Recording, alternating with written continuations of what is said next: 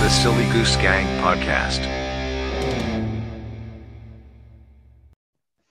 So we are back in, folks, episode 65 of the Silly Goose Gang podcast, and we're delighted to be joined by double Guinness World Record holder, uh, Dean Stott. So, Dean, thanks very much for joining us uh, this afternoon, your time, and this evening over here in Scotland.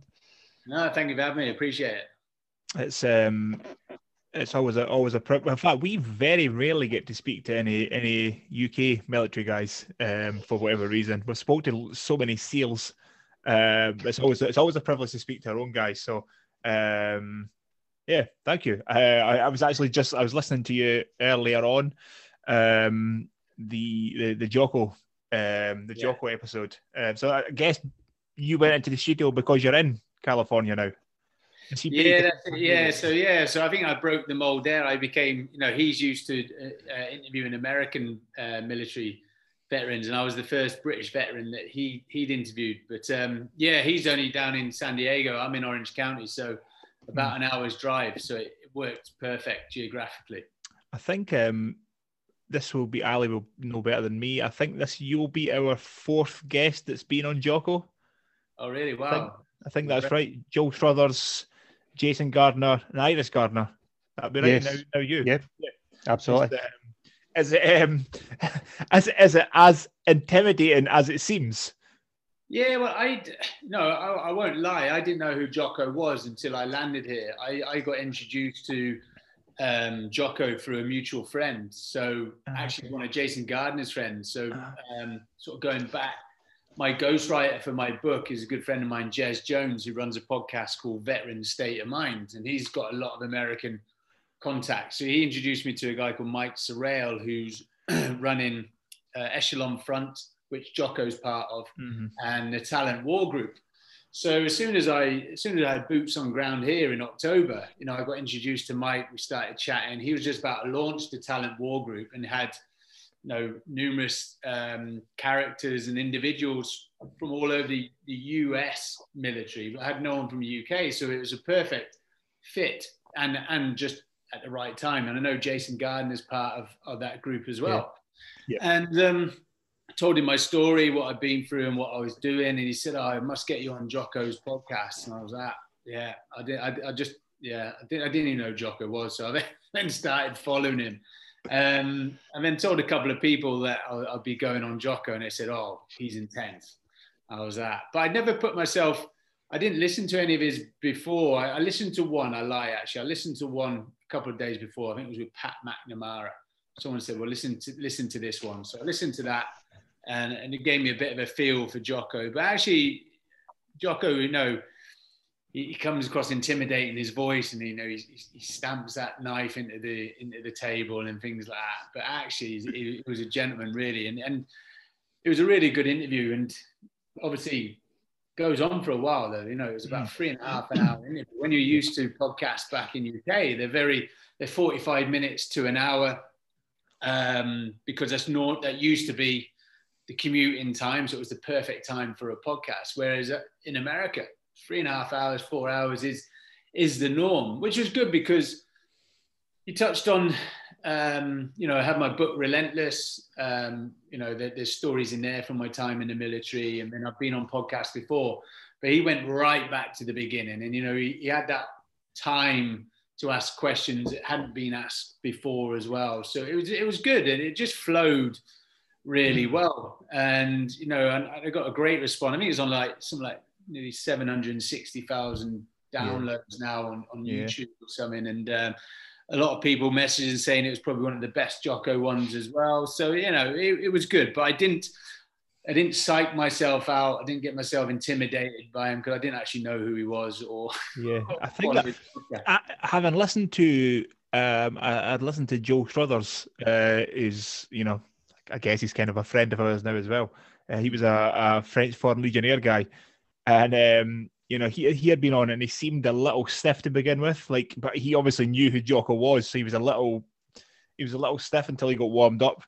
Um, Yeah. Whereas you you didn't, you were just, um, you know, um, Yeah, but it, I think I think you know you, you go in there a little bit of apprehension because you know the potential reaches he has and who he is. But Yeah. you know when I when I met him outside the gym, you know uh, Echo Echo pulled up, then then Jocko pulls up, and then you know Jocko comes in and it's like big high five, big man hug, and you're like, all right, yeah, this guy's relaxed. You know, it, Yeah. it's, it's a relaxed theme. There's no egos, there's no attitude, and yeah, and he's he's very good at what he does. Um, and then Echo as well. You know, great having Echo there, being a non-military guy, because he'll ask questions that he may not understand. And I think Mm. what was unique on the interview with them is that our terminology in the British is very different Yeah. to the American terminology, Uh, either as civilians, but also in the military, we have a different, almost a different language. So it's Yeah. quite good. Uh, you know, I think when Jocko pronoun- pronounced Bournemouth, he said Bournemouth. You know, what I mean, it's like as, as you read, Yeah, there it- There was a point. Although his was a- wife, his wife's British. His wife's from Yorkshire. oh, is he? Oh, yeah, yeah, yeah. His wife's from okay. Yorkshire. He, he Uh, knows he knows much about the British. Ah, right, okay. Mm. Because you you, you said at one point, um, I can't even remember. You know, you'd said something about you know being back on Civvy Street, and I went, "Does Jocko know what Civvy Street is?" Would that that make any sense to him? Um, but yeah, it was. Uh, yeah, it was. I've, I've only listened to about an hour and twenty, or maybe an, an hour, just over an hour so far. But yeah, it was it was good. So, um, so yeah, going going. uh, There's something I don't. Maybe they touched on it later on, but um, going back to the beginning. So if you you grew up in an army family, um, and lived in Aldershot, and I know you you were you were talking about getting into some scuffles, but you must have been introduced to the boxing in Aldershot. in the Yeah, um, the army. Not, not, no, no, only through, well, the Maida gym where the army boxing team is. Yeah, yeah. Yeah, my dad used to, on Wednesday evenings, he used to run, it was almost like a kids club. And It Right. was, it was at the Maida gym. So, you know, you'd have five-a-side football, there'd be trampolines there, there'd be, there'd be all sorts of sports. And my dad would sort of coordinate that. So I knew of the Maida gym, but my memories of Maida gym were being a child playing sports there. I when I joined Five Nine Commando, I joined the uh, the boxing team there, and we were the Army minor unit champions. So Mm. each year, because we'd win, we'd automatically go through to the final. We, we didn't need to fight off any more teams.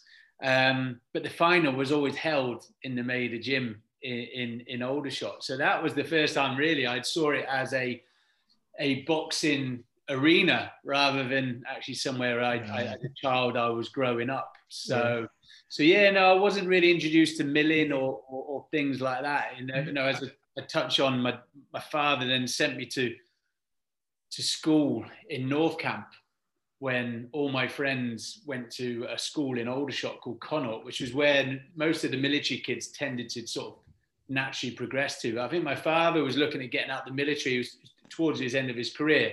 So he wanted to almost take me out of that environment and, and, and start introducing me to just civilian kids, really, kids whose parents have no association with the military. But being hmm. a, and he's from Montrose, my old man, he's a Scotsman. So he's, Ah, being a being an old school Scottish sergeant major, you know, he, he thought, you know, secondary school, you've got to make an impression. It's all about making first impressions. And uh, as I touched on in Jocko's, I, I turned up day one wearing a blazer with a like a leather briefcase. I was like, oh my god, you know, I mean? It's like that geezer from Inbetweeners. It just brought so much attention to me, unwanted attention. Um, so yeah, so I, I got- I got into trouble a bit there fighting. Um, but my dad was old school. He, it was, and that's where I again I tell because I know Jocko and and even now a lot of people in this Brazilian jiu-jitsu. You know, Hmm. as a child, my my old man said, look, once they're down, they're down. You know, you, that's it. You don't do anything else. And and I've always it's the old school way of boxing is that you. So um, so you know, I remember when I got suspended, my dad's like, ah, right, did you hit them when they were down? I said no, because you told me not to. He's like, yeah, good. Um, r- rather than addressing the fact why I was actually in a fight because you dressed me like. so I did. I did mention it to him. Can I do I can I wear another jacket and maybe get a school bag? And he's like, you have a, a- an old school army guy from Montrose. He'll be a, a hard man. Yeah, yeah, yeah, very much, yeah, very much a hard, a hard man. And uh, you know, I, I met a few people in my career who knew him. So I, my, my father was the army um, football manager, player, and coach. So he had a great reputation within the army as, as, a, as a football player. And so when I, and Stott's not a common surname at all within the military. There's not that many Stotts. I, I don't think I've come across another uh, one. There's one actually I've come across since. Um, and so a lot of people that, you know, in same cat badge, Royal Engineers, oh, you must be Davy Stott's boy. And I was like, yeah, yeah. So automatically you're either, you know, been tarnished with his history. He's either upset someone or, you know, they've met him through sport. So, um, so yeah, so when I joined, you know, like, my first posting was to Germany because they were the army football champions. So like, well, you're, you're Davy Stott's boy. And, and, and that's what I did. I went out to Germany for my first posting to 2-8 Engineer Regiment. Um, but soon identified I wanted to have my carve my own path. I didn't want to just follow my dad's my dad's footsteps mm. as well. So um, yeah, um, yeah. So there's pros and cons of being associated with him. I remember in basic training, you know, basic training you go through, um, and I think on week, you know, it's ten week basic training. I think on week five you write a letter home, inviting your parents to your passing out parade, and so that's what I did. I wrote a letter home. Then they reply. My dad um, I'd kept it quiet that my dad was in the military. And um, next thing, all I hear is "Stott!" you know, getting screamed from the office or that. I ran down there in like my little tracksuit, and um, they're like, "You never told us your dad was in the engineers." So my father got the British Empire Medal, so he'd signed it, you know, D Stott B E M R E, which then just exposed that he was in the engineers. So of course, my training instructor's like, "Well, you never told us." I was like, "Oh, you didn't really ask." Um, and then he started thinking, he's like, hang on. He said, Your dad's Scottish. I said, Yeah. He said, Your dad jailed me when I was in training. I was like, For the next five weeks, I spent my life in the in the press up position. So uh, it's, uh, yeah, it's one of them ones. Yeah, those things those things go either, you know, one or two ways. It either works in your favor or people fucking punish you because uh, something. You know, it's like you, you, you, they'll get it back on you for whatever reason. But yeah, that's um, that's quite. Uh, did you ever find out why you put him in jail? Um, no, no, I didn't. I didn't find out why, but you know, obviously, but my dad was fair but firm. Everyone I spoke to, you know, he wasn't. You know, you get some of these majors who have egos and you know attitude yeah. with it. He, he wasn't like that. He was very fair, but fair but firm that I, I heard from him. And um, you know, he he was one of the lads, and he, he's quite funny, my, my dad, you know, because he knew he was quite fit. So as a sergeant major at Gibraltar Barracks, which was um, just outside Camberley, um, he used to do a BFT, a basic fitness test, which is a mile and a half run on on, on a Friday. And he used to say to the squadron, anyone who comes behind me doesn't go home for the weekend. And um, my dad was, you know, my dad was, was, was quite fit, although he's, you know, he's getting old. And he used to just shoot off, and he, he could see everyone's faces like, oh my god, just see their weekend disappearing. But what he used, to do, what he used to do, he used to get to the halfway point, and then he'd sort of, you know, he'd sort of slow it up and start letting them pass. But yeah, he, you know, he used to play mind games with them as well. But um, yeah, a bit of a character. Yeah, yeah, that's um, yeah. I love those stories of those those those uh, crazy old guys who yeah, like to punish people. Um, but yeah, what uh, that actually just because you just because you talked about a mile and a half, what is the what's a like the military's one and a half mile time?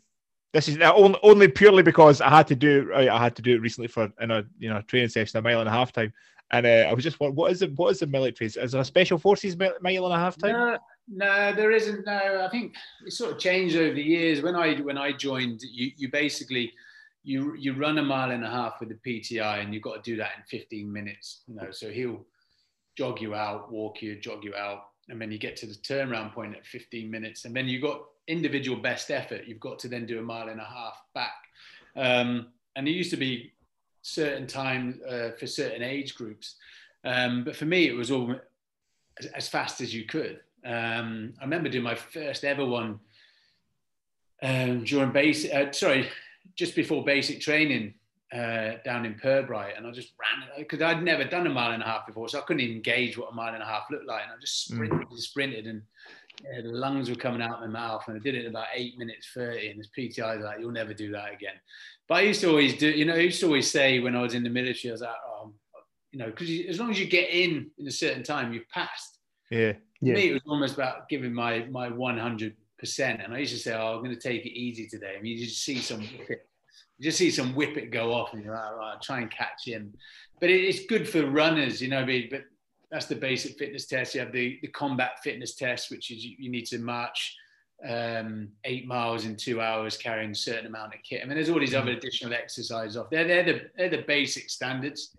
And then if you go commandos, paras, SF, they have their own tests on on top of that. But I think that's a, a baseline for the military, so you know where you are Yeah. uh, fitness wise. I remember going out to Germany when I was playing football, and I ended up being a PTI out there.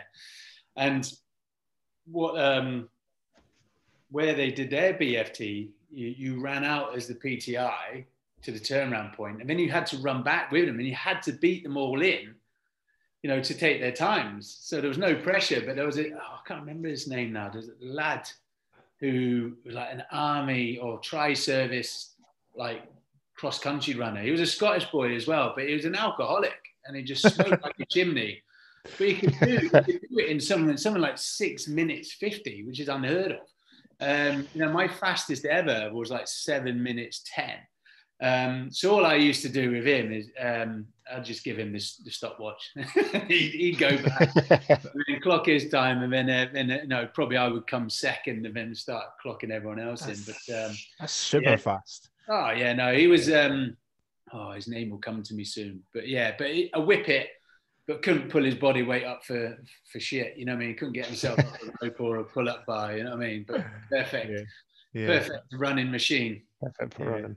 That's, Yeah. that's super fast. Uh, seven, even like seven ten for that time. That's that's, Yeah, that's fast. yeah. Well, at my seven ten actually, I did that when I was twenty eight years old. Uh, I didn't do it when I was younger. So, I I. I I was an instructor in the All Arms Commando course in 2001, and I went on Special Forces selection after that because I was, I, was, I was quite fit. But my training for selection at that point, I was running up and down mountains along the North Devon coastal path, carrying weight on my back because that's what everyone had done before me. Um, So when I got on selection, I already had a, a slight knee injury, and then that then aggravated, uh, and then I tore my lateral meniscus. So I ended up coming off.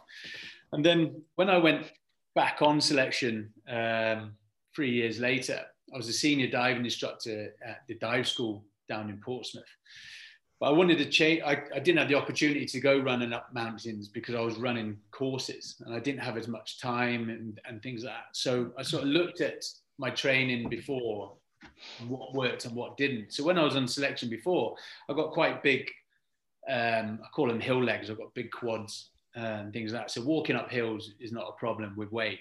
Um, but where I could gain time was running along the straights or running down hills, and, and that's what I needed to work on. So when I was running this course in the evening, I would just go on a spinner bike. Spinner bikes had started coming out. A spinner bike for two hours. Um, so I had two hours with a Bergen on my back on a spinner bike, and I had two young lad, two junior dive instructors who worked with me, um, Scouse McEverly and, and Webby, and they would do an hour each just to keep me entertained. But actually, the spinning, obviously low impact, so it wasn't impacting my knee, but actually my CV came on leaps and bounds, and we did a BFT on the next course, and yeah, I came in seven minutes ten. I was like, hang on, I'm like 28 years old. It's like as a sergeant, but you know, it was that CV, um, and that was perfect. Then I knew then I had the hill legs and I had the had the speed for selection. Yeah, Yeah. I know. Um, I haven't spoke to um, Gareth Timmins, who was a, a commando before, and he Mm. was talking about taking Americans up uh, Ben Nevis, um, just just just to break them. Um, Yeah. it, it was quite funny, you know, talking about. It was actually funny talking to, to him. You know, we we, we we were asking him about the difference between America and, and British militaries, you know, and he was just saying, you know, they, they used to take the Americans up there to break them, and they would say, "Why wouldn't you get a helicopter?" And that was kind of the difference. Why Yeah. would you take a helicopter, you fucking idiot? And then they would, no, get your stuff on, let's go. Uh, we, we, we got a different mindset. We just don't, we know, we nickname the borrowers from them. You know, we just borrow all their kit. They have all the assets that they, they probably don't need to do that. I remember one year when we had the foot and mouth in UK, Mm. they, they couldn't do selection. So they they dwindled down a number of the candidates, and then they flew them out to America and did selection out there, and then the lads just smashed every record that they had in in the Oh, US. So it's um, yeah, it's a different mindset. Um, you know, I, I know Delta Force and SEAL Team Six, you know, they're tier one. Their, their, their, selection process is similar to ours now, which is good. Um, but yeah, Yeah, That I think we just don't yeah. have the money that they have. Yeah, well, Yeah. that was that was essentially what Gareth Timmins had said. He said, you know, he, he just said um, our guys are. He he said hands down better. Then he kind of backtracked a little bit as to make sure not to offend anybody. I think, but you know, he was saying our guys are, are better because we don't have the kit. Yeah, That's you know that's what makes them better, um, Yeah. which is quite. And interestingly, um, it's very difficult to get any UK. Mil- you know, we like speaking to military guys, um, uh, and it's hard to get any UK guys on. And I don't know if it's a, you know, they don't necessarily, you know, special forces guys don't want to speak or they Yeah. don't like the limelight. Uh, I, I don't know why it is, but um, Yeah, I we've mean, struggled because as we we've we've had half a dozen seals, a couple of US Green Berets, yeah, and we had Pat, we've had Pat McNamara on, Pat Mac, the friend of ours. Um, but we've a half a dozen British military guys have messaged and they've just said no, not interested. we, and is that special forces guys? Is it? yeah, yeah. Predominantly, yeah, and I don't know if that's what we're saying, if that's what the issue is. Um, we've had a couple of Yeah. Marines on, as I say, we've had Gareth Timmins on, we've had Mark Ormerod on. Um, so Marines are normally all right, and we had uh, Steele, the Magic Marine that was on Britain's Got Talent. Yeah, well, he's the only one I know has stopped. He's the only Yes. other I know. Yeah, yeah, yeah. So, but the thing is, it, what this is the thing. Everyone has when special forces gets thrown out quite a lot. Actually, you know, very especially in America, and everyone's special forces. Mm, when yeah. actually a lot of people don't realize there's a there's a tier process. So in the UK, we have the Marines and the Paras as tier two, and then SAS and SBS are tier one. And you'll tend to find it's probably them that you'll struggle to get on the show. Right, okay. unless They already have a public profile. Whereas if you go to the US, SEALs, Green Berets, Rangers, you know, they're tier two. So your SEAL Team Six in the Deltas, you would have the same problem there as well. So Right, okay. because Ah, special makes forces get special forces gets thrown out quite a lot, whereas here we like to call it elite forces, as your Marines and Paras, and your special forces. So it's a big it's distinction. So Yeah, that makes you sense. know, you know, everyone I bump into is uh, special forces. It's- yeah. Yeah. Well, I used to, I, I sorry, you go, Dean. No, no, yeah, or, or, or, have served with them as well. And that's the, that's, that's the different one. But I think for me, where I was quite, quite uh, not not lucky. So um, I sort of going back slightly. I wasn't. I was a, one of the first army guys to go SBS. I wasn't a Royal Marine. I didn't go the normal tra- uh, normal route. And then obviously, I was time. Yeah, go on, mate. So I was just going to say, I was going to ask you about that because I went down to Lympstone back in '99, ended up blowing out my ACL and LCL and uh, taking a medical discharge. But at the time, it was only Royal Marines that could go into the SBS. And then when I was doing my research on you, I saw you were SBS but were Army. So I was going to ask how that happened. So Yeah, so obviously da- days of old, as you rightly pointed there, you know, Royal Marines was 100% to the SBS, and then I would normally go SAS. The I ended up going back down to Lympstone as an instructor on the All Arms Commando course, um, which, which is great. I, you know, I really enjoyed my time there. Um, and at the end, it- what happened is basically they got to a point where the SBS were losing candidates to the SAS. So some of the Marines didn't like diving. So they would go SAS, but you couldn't do it the other way. So they Ah. sort of looked at it and said, well, look, let's open up tri service as the SAS do. And in the Royal Engineers, you know, we have 450 divers within the engineers. So, um, so that's what they did. They opened the doors up tri service. There was a, uh, course officer who used to come down at the end of the 30 miler with the all arms. He would come and do a presentation on the SBS. So that's where I sort of saw the, the first presentation. And for me, it was just a natural fit. When I decided to go on selection, I already spent, I did eight years in Free Commando Brigade and seven of them in Brigade Recce Force. And I then left and was now the senior dive instructor for the Army. So for me, it was the natural sort of progression. So much to the disgust of my friends in the SAS, I went down, I went that way. Um, yeah, me and one of the other lads, you know, we, we were on the course past. And I think now 15% thereabouts, maybe a little bit more, are now from the army, um, which which was good. So so I did that. You know, I didn't go your normal traditional route, um, but then I left for a parachute injury uh, and, and things like that. But sort of going back to your original question about being the public profile. So there's a I got I got approached in 2015, yeah, 2015 by Minnow Films, who were coming up with a concept called SAS Who Dares Wins. Mm. So um, uh, one of the guys, Andrew Slater, who's another Scot, Scots, Scots guy from Aberdeen, he was a researcher. He he rang me up and said, "Look, your name keeps coming up. You know, can we have a chat?" So he flew up to Aberdeen, and we had a we, we sat down and said, "Look, this is what we're looking at doing. Um, this is the show.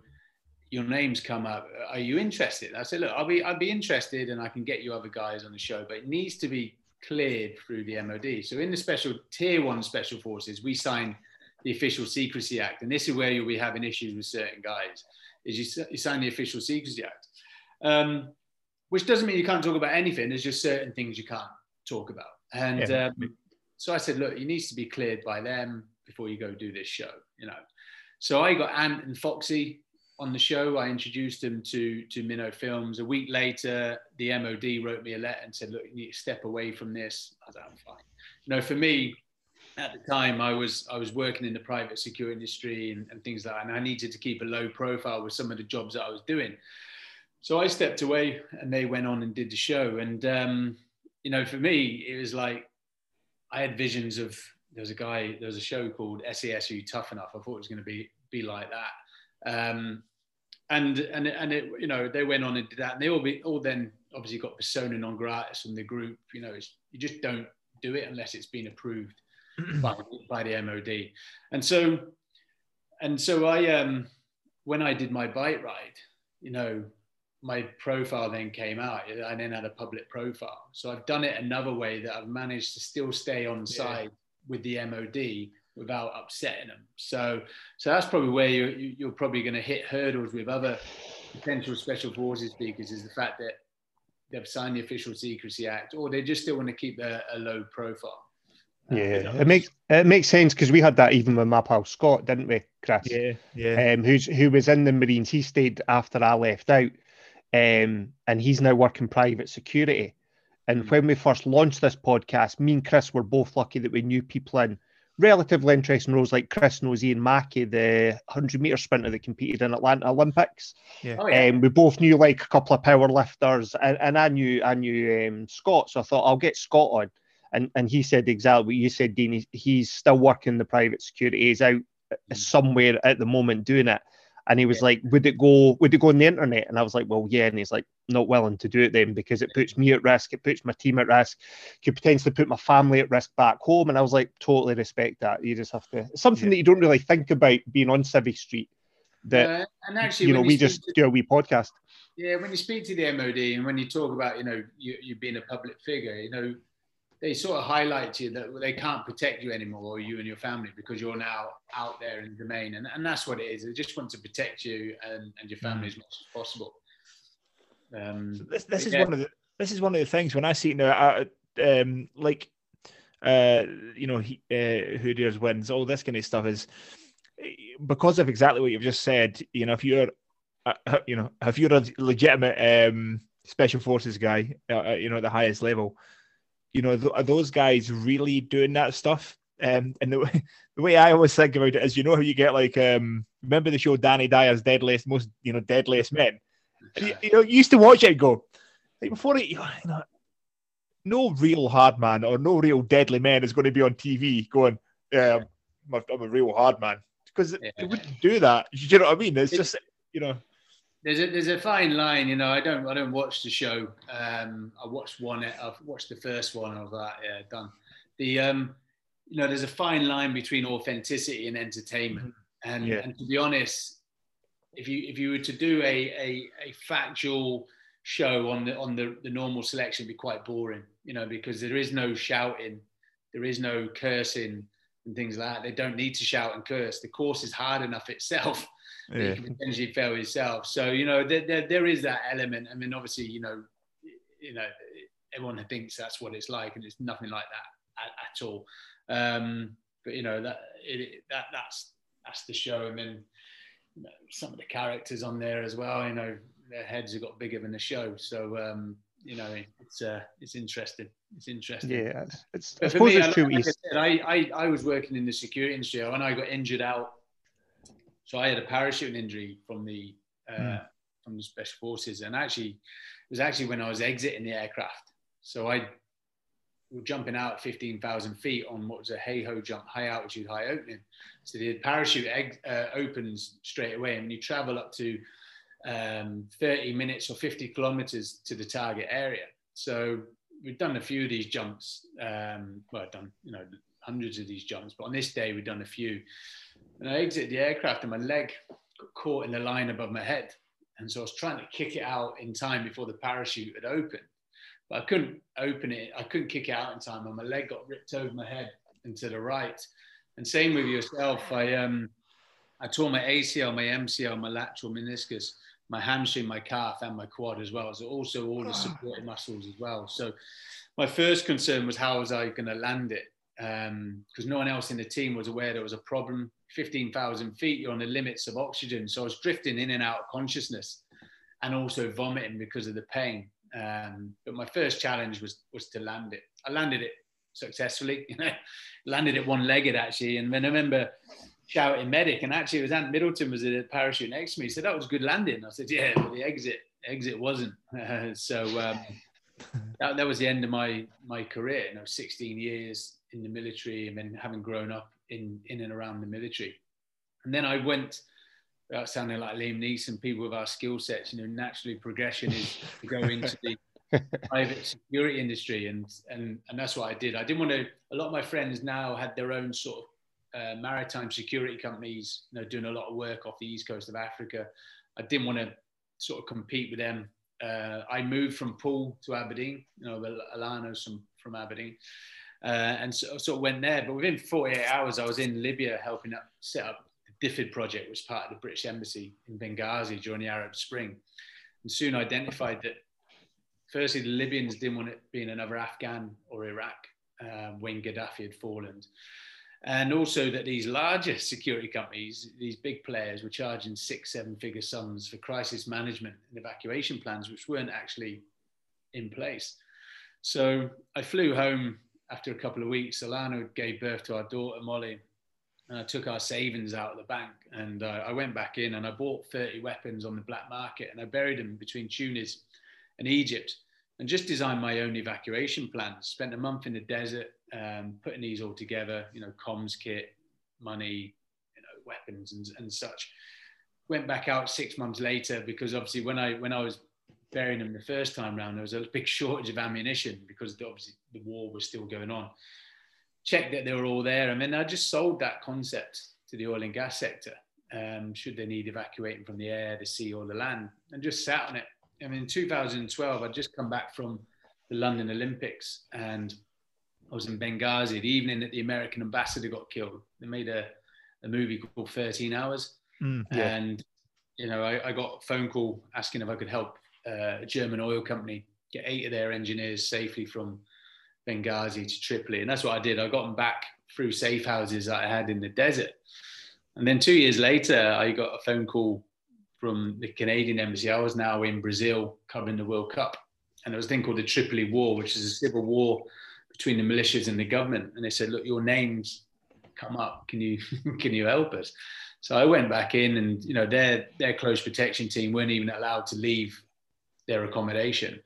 So I did all the planning, spoke to the all the tribal elders, and then yeah, we single-handedly evacuated the Canadian embassy, 18 military and four diplomats from Libya to Tunis.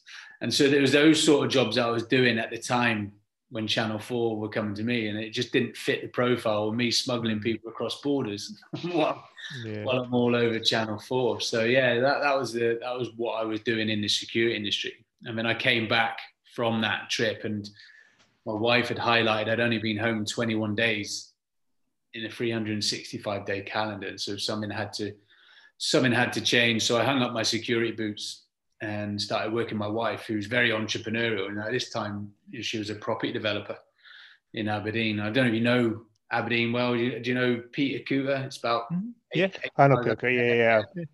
So we were living in Peterculter. So during this period, it's probably about five years now after leaving the military, my injured leg was two kilos lighter than my good leg. And so I just put a push bike off Amazon and just cycled to and from the office. Bought a cyclocross actually because of the big potholes in Aberdeen. Uh, I thought a road, a road bike would be getting buckled quite easy. And just cycling to and from the office, you know, it wasn't big miles, about eight miles there, eight miles back. Felt felt a lot better again being active because I sort of lost that identity with my injury.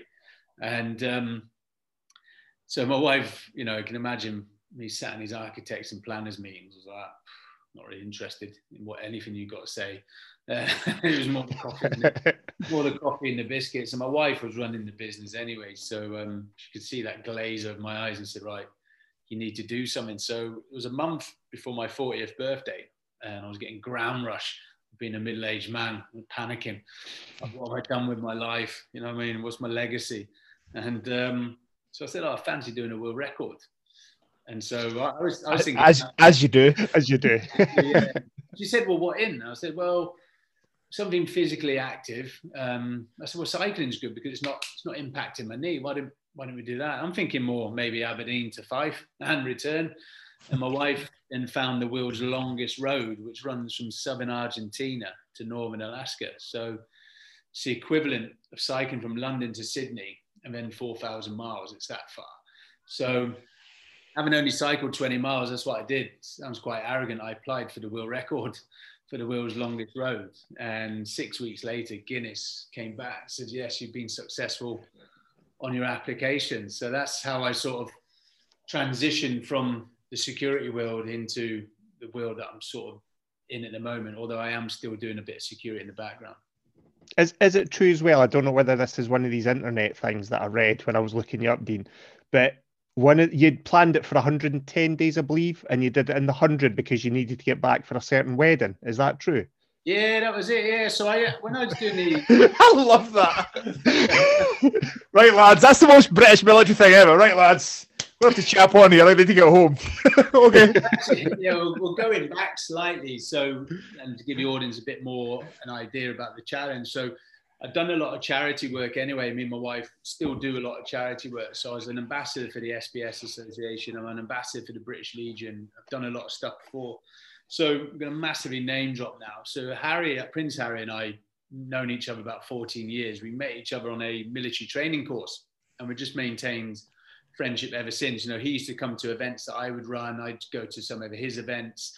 Did everything very low key under the radar. So I rang him up when Guinness had come back and said, "Yes, you've been successful." I said, "Look, I'm going to cycle the world's longest road. You know, what should we do it for?" And in this was 2016, so him, his brother, and Kate were running a just about to launch a campaign called Heads Together, which was but the focus was mental health. And I'd seen I'd seen the effects of mental health within the military, but not seen how it affected the whole of society. So I said, yeah, let's do it for that. So that was the campaign. I set a target of a million pounds, and we, and we now had the challenge. So, so that that was where that was what was going on in the background. Him and I did a promo video together to help promote the challenge, and this is where my profile then, being special forces, then goes public. And uh, you know, and but the, the military were fully behind it. The SF community were behind us a lot you know you're promoting you know a great cause as long as you keep doing it things like that it's not a problem. So yeah, yeah as you're right you touched on the world record was 100 well when when i applied for the world record it was a um it was 125 days. And then six weeks later when guinness came back it had already been beaten by uh, eight days. It was now 117 days of that bloody hell. so my, my target was 117 days. And when i was putting the when i was doing the planning element of it i know i wasn't a cyclist.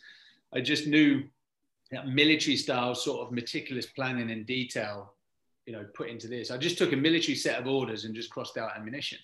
And I was looking at all the potential contingencies, the actions on issues that could happen on the challenge. And there was things that you, you know, you, you could factor, but there was stuff that was out of your control, be it natural disasters, coups, third party influence. So should I encounter any of that, I didn't want it into my record. So although the world record was 117 days, I set a target of 110 days. So should we encounter that, it was eating into that week and not into my my target. And as you rightly said, you know, I, I, I did South America. The world record was 58 days. I took 10 days off the South America world record and then got into North America on day 70. So I was now 14 days ahead of my target record. And so I was at perfect. I can I can take a day's rest here or there if, if need be. And then my wife, who was the campaign director, she was running all the project around me. You know, she'd rang me at five missed calls after an hour getting into America. So my initial, you know, she doesn't ring me unless it's very important. So my initial concern was was my children. I thought there was something wrong. Yeah. I, I got off the bike and I spoke to her, and she said, "Look, you know, what do you wear to a royal wedding?" I was like, "Sorry." She goes, you know, "Been invited to Harry and Meghan's wedding." I was like, "Okay." She goes, "No, you don't understand." She goes, "You, for you to get back for this wedding, you need to be finished by day 102." which is 15 days ahead of the world record. So going into the phone call, I was 14 days ahead. 10 minutes later, I'm now a day behind. So it didn't matter what I'd done before me, I'm now behind my new target. So I then got to Lubbock in Texas the next day, and we had 60 mile an hour winds and tornadoes. And I was now grounded for another 24 hours. And so I'm two days behind. So I just just took pen to paper. There's an app on your phone called Windy TV, which gives you the strengths and directions of the winds forecasted for the next two weeks every hour, but it's about 95% accurate. So I just made a plan. You know, I had to cycle 340 miles in the next 36 hours to miss the next weather window. And I just played chess with Mother Nature through North America, majority of the cycling at night. Um, used it to my advantage as well. Got a lovely tailwind in Cheyenne, and I cycled 260 miles in 11 hours with 10,000 climbing. I, I, I had, so I'd gained that time up now. I got to Canada and I was a week outside and I thought, perfect. You know, the world record's done. I'm going to be back in time for this royal wedding. But then this gentleman had just come out on social media that day. You know, I'm a novice cyclist uh, and he was a professional. He's already got three other endurance world records. He was in his mid 20s, sponsored by Red Bull, all the big brands. And he'd announced that he was going to cycle the Pan American Highway in August and be the first man to do it under 100 days. So that great. So, uh, so the, the, the challenge, the dynamics of the challenge changed again for me. I didn't, I wasn't comfortable in just smashing the world record and being back for the wedding. I wanted to give it my all and see if I could get in under the 100 days. So I cycled for 22 hours in the last 30 hours in minus 18 and, and came in in 99 days, 12 hours and 56 minutes. So it wasn't the original plan. Uh, the original plan was anything anything better than 117 days, and here we were now trying to go sub 100. But I think for me, I was in a position.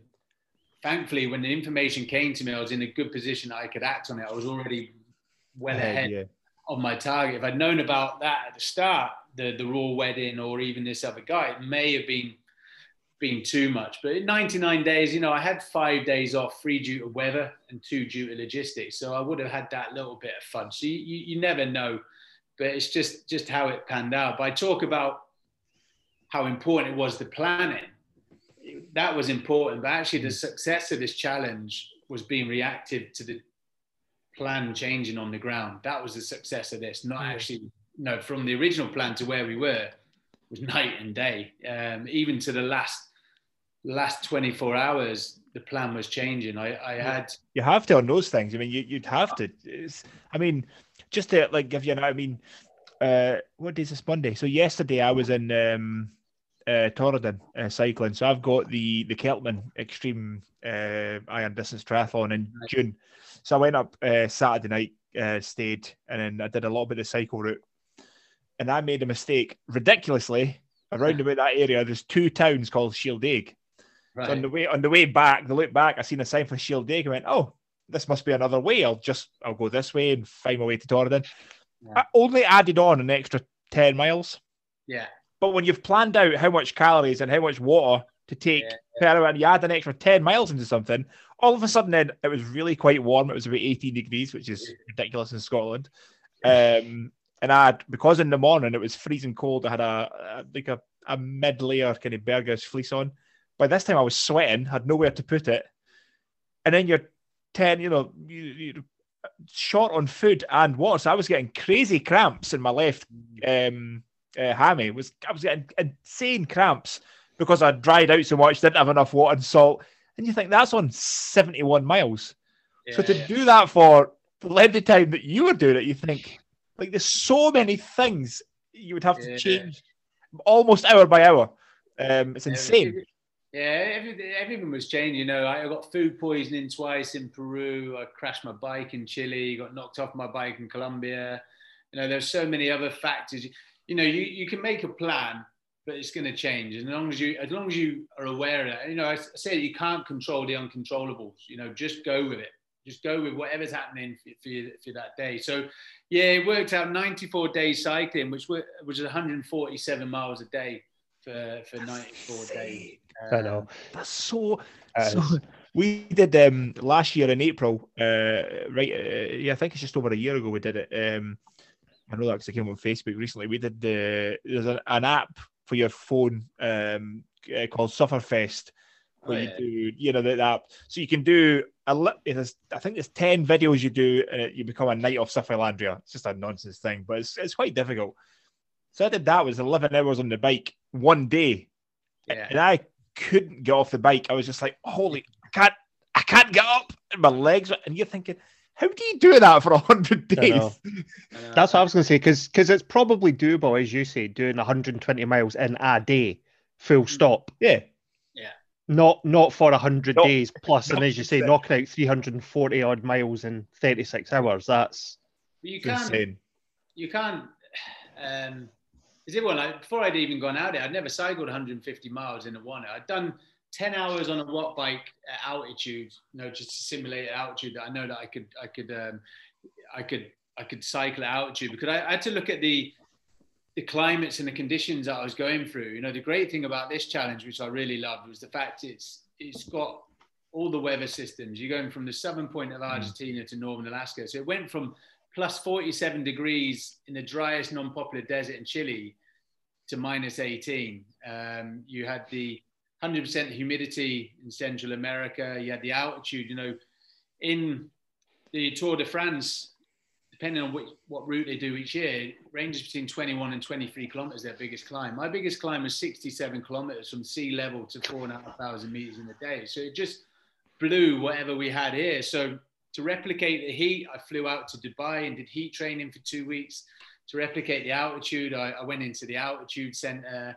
Um, I did Land's End to John o' Groats twice, just as a training rides. It sounds really arrogant. training. Um, because you can't you can't replicate a challenge like that. Yeah. You can't go Yeah, and do yeah. anything like it. So for me, it's always the first week is always going to be hard, however fit you are. Uh, but once you've got past that first week, then your body knows what it's asking of it. Um, so for me, I wasn't doing big miles at the beginning, but when when it got to you know, when it got to Peru about three or four weeks later, and even, even though when I got food poisoning, I was still anything less than 150 miles wasn't enough for me, you know, because physically and mentally I was getting stronger. And also Yeah. I had a lovely tailwind through Peru. You know, I'd spoken to the previous record holders and they all started in Alaska and finished in Argentina. So when I was doing my research and having spoken with them, all their issues were in South and Central America. So I thought, as a military man, I or not even just the military man, but common sense. Said, why, why not address those issues early? Why not get South and Central America out of the way? And then once you're in North America, you know, your issues should all be left mm. behind you. So that's what I mm. did. I, I turned it on its head. Just because they went that way didn't mean it was the right way. And I, I decided to start from Argentina. And from a cycling perspective, you know, it was great. I had a tailwind all the way through Peru. And when you get a tailwind, that's 2,500 kilometers of tailwind. Um, so you, you're gaining some really good time. And, and one thing that really surprised me on the challenge was the road conditions. You know, I talk about Aberdeen getting a cyclocross because of the potholes. Mm. The um, in in South America, there was only my bike was an Orbea Terra, so it was an all road bike. So it had the clearance for larger tires and, and then your, your road, your slick road tires.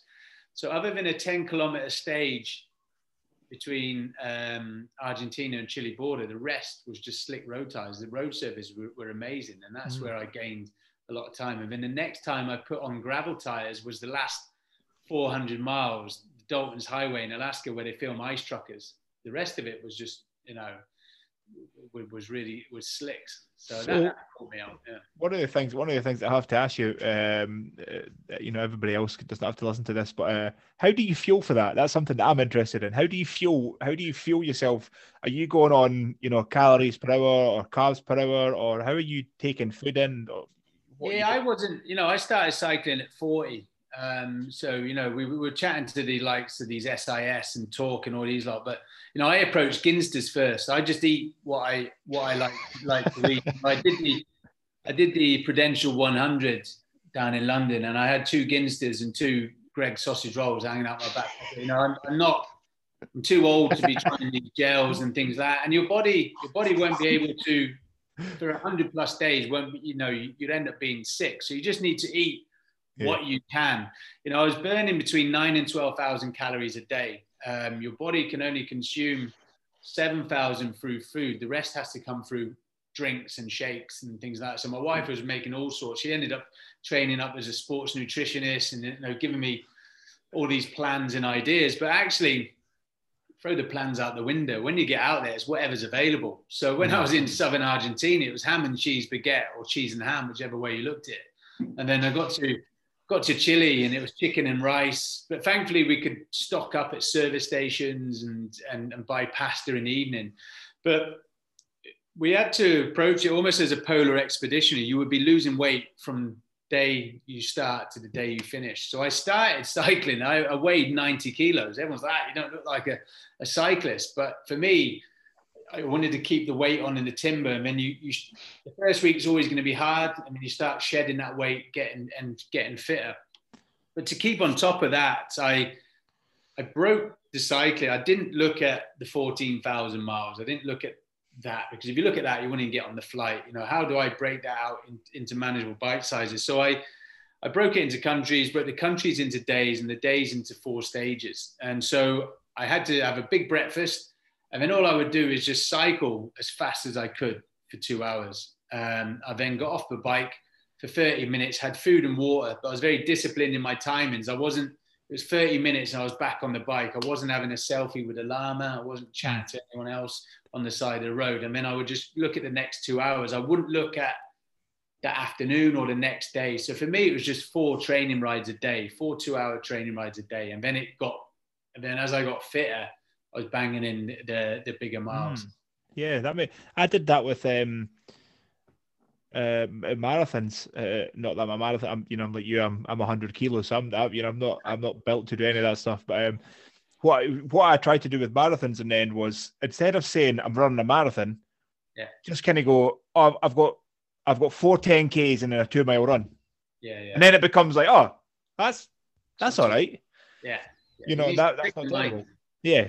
Um, in mind, but you also need to make, you know, for me on this challenge, I also made sure that I was on target at the end of the day. You know, yeah. you, you see people, I see people doing their challenges and like, well, I'm, I'm 10 miles behind today, but I'll catch that up tomorrow. But you don't know what tomorrow is going to bring. You could have another bad day and maybe 20, 30 miles behind.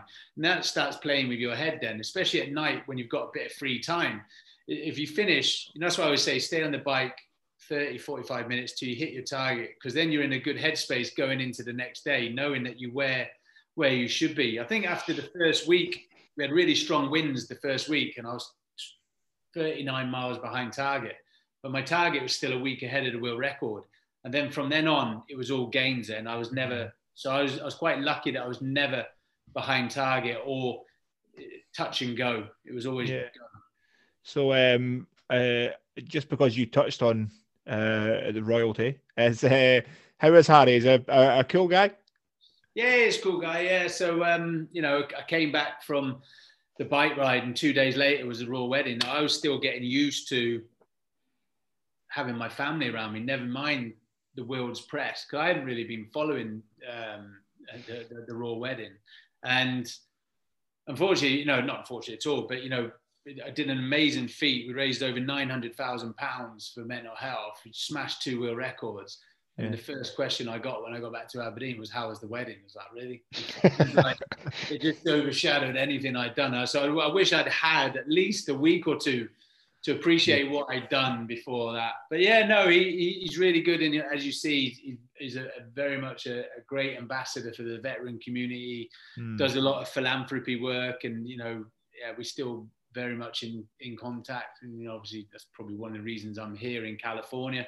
Um, when I realised that he was he was here as well. So you know, I, moving forward, I you know, my book Relentless came out, and you know, everyone was like, you know, amazing amazing endurance feat, blah blah blah. But you are the security guru. Why are you still not in this in that in that arena? So so that's what I'm doing. I have, I've set up a security company over here, uh, very low profile, working with some uh, ultra high net worths, um, but still want to do push myself, push my boundaries, and, and help. Yeah, what's what's what's next? You got any you got any other crazy world record thing that you want to try?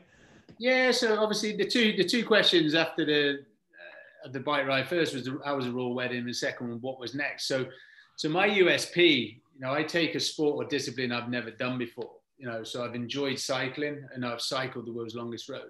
So next year, first of February, I set off. I'm kayaking the world's longest river, which has never been done before, from source to sea, the River Nile in Rwanda. Okay. to Egypt, 4,280 miles. Um, so cycle the world's longest road, paddle the world's longest river, you know, there's obviously a theme there, something that, that that's working, and just take all my experiences from before and put it in that. You know, the campaign for mental health was great for uh, for the bike ride.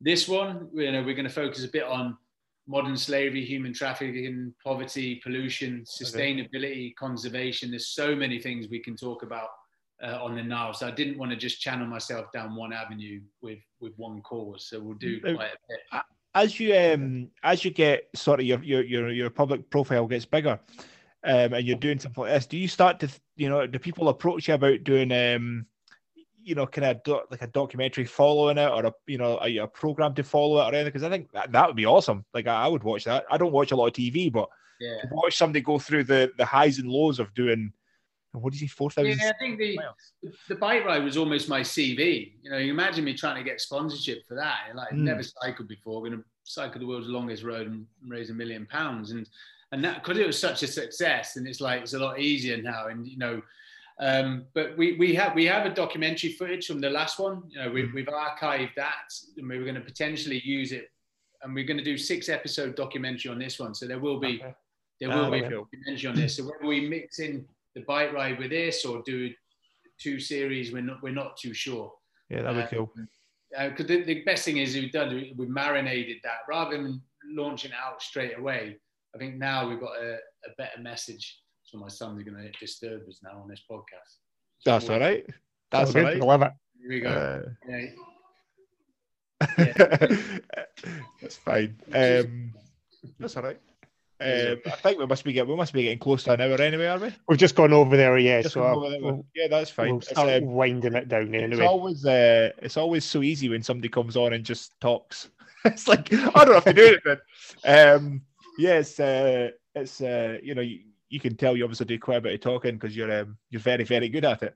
Yeah, well, I'd never, I never, like I said, I didn't see, I didn't see a, a, a I didn't see I didn't look beyond the bike ride. You know, that's one of the things that caught me out. We did it so I wasn't smuggling people across borders. I didn't see a career in guest speaking or, or book opportunities and, and, things like that. So naturally, I, I enjoy speaking, or I'm a good speaker anyway, because probably from my time in the military, being an instructor, I was confident.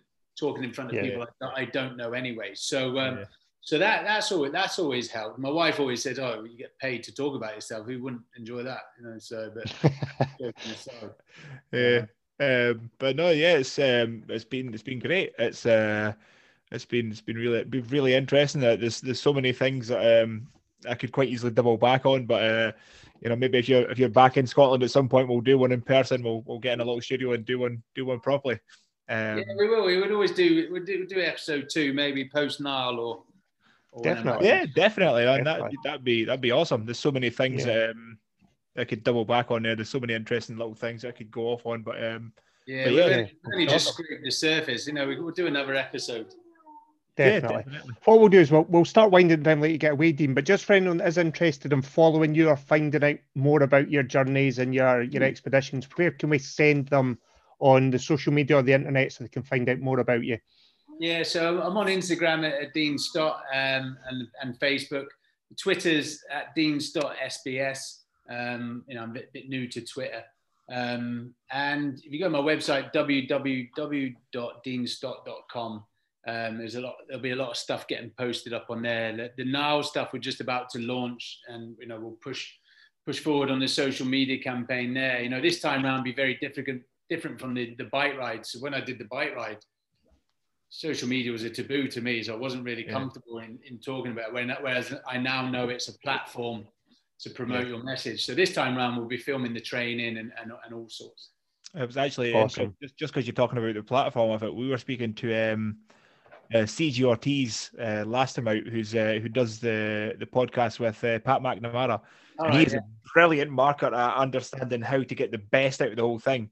I, will have to listen back to his one uh, to kind of understand how to get the best out of these things. But yeah, if you use them right, they could be a huge, huge tool. So, um, but yeah, Definitely. I mean, thanks for your time. Uh, I think we should let you get to the kids and uh, enjoy your afternoon over there in Solid. The Cheerios, you know, nothing exciting. well, let's call that episode 65 of the Silly Goose Gang podcast with Dean Stott. Let's call it done and dusted. Dean, it's been a real pleasure and thank you very much. Thank you so much. Appreciate having me.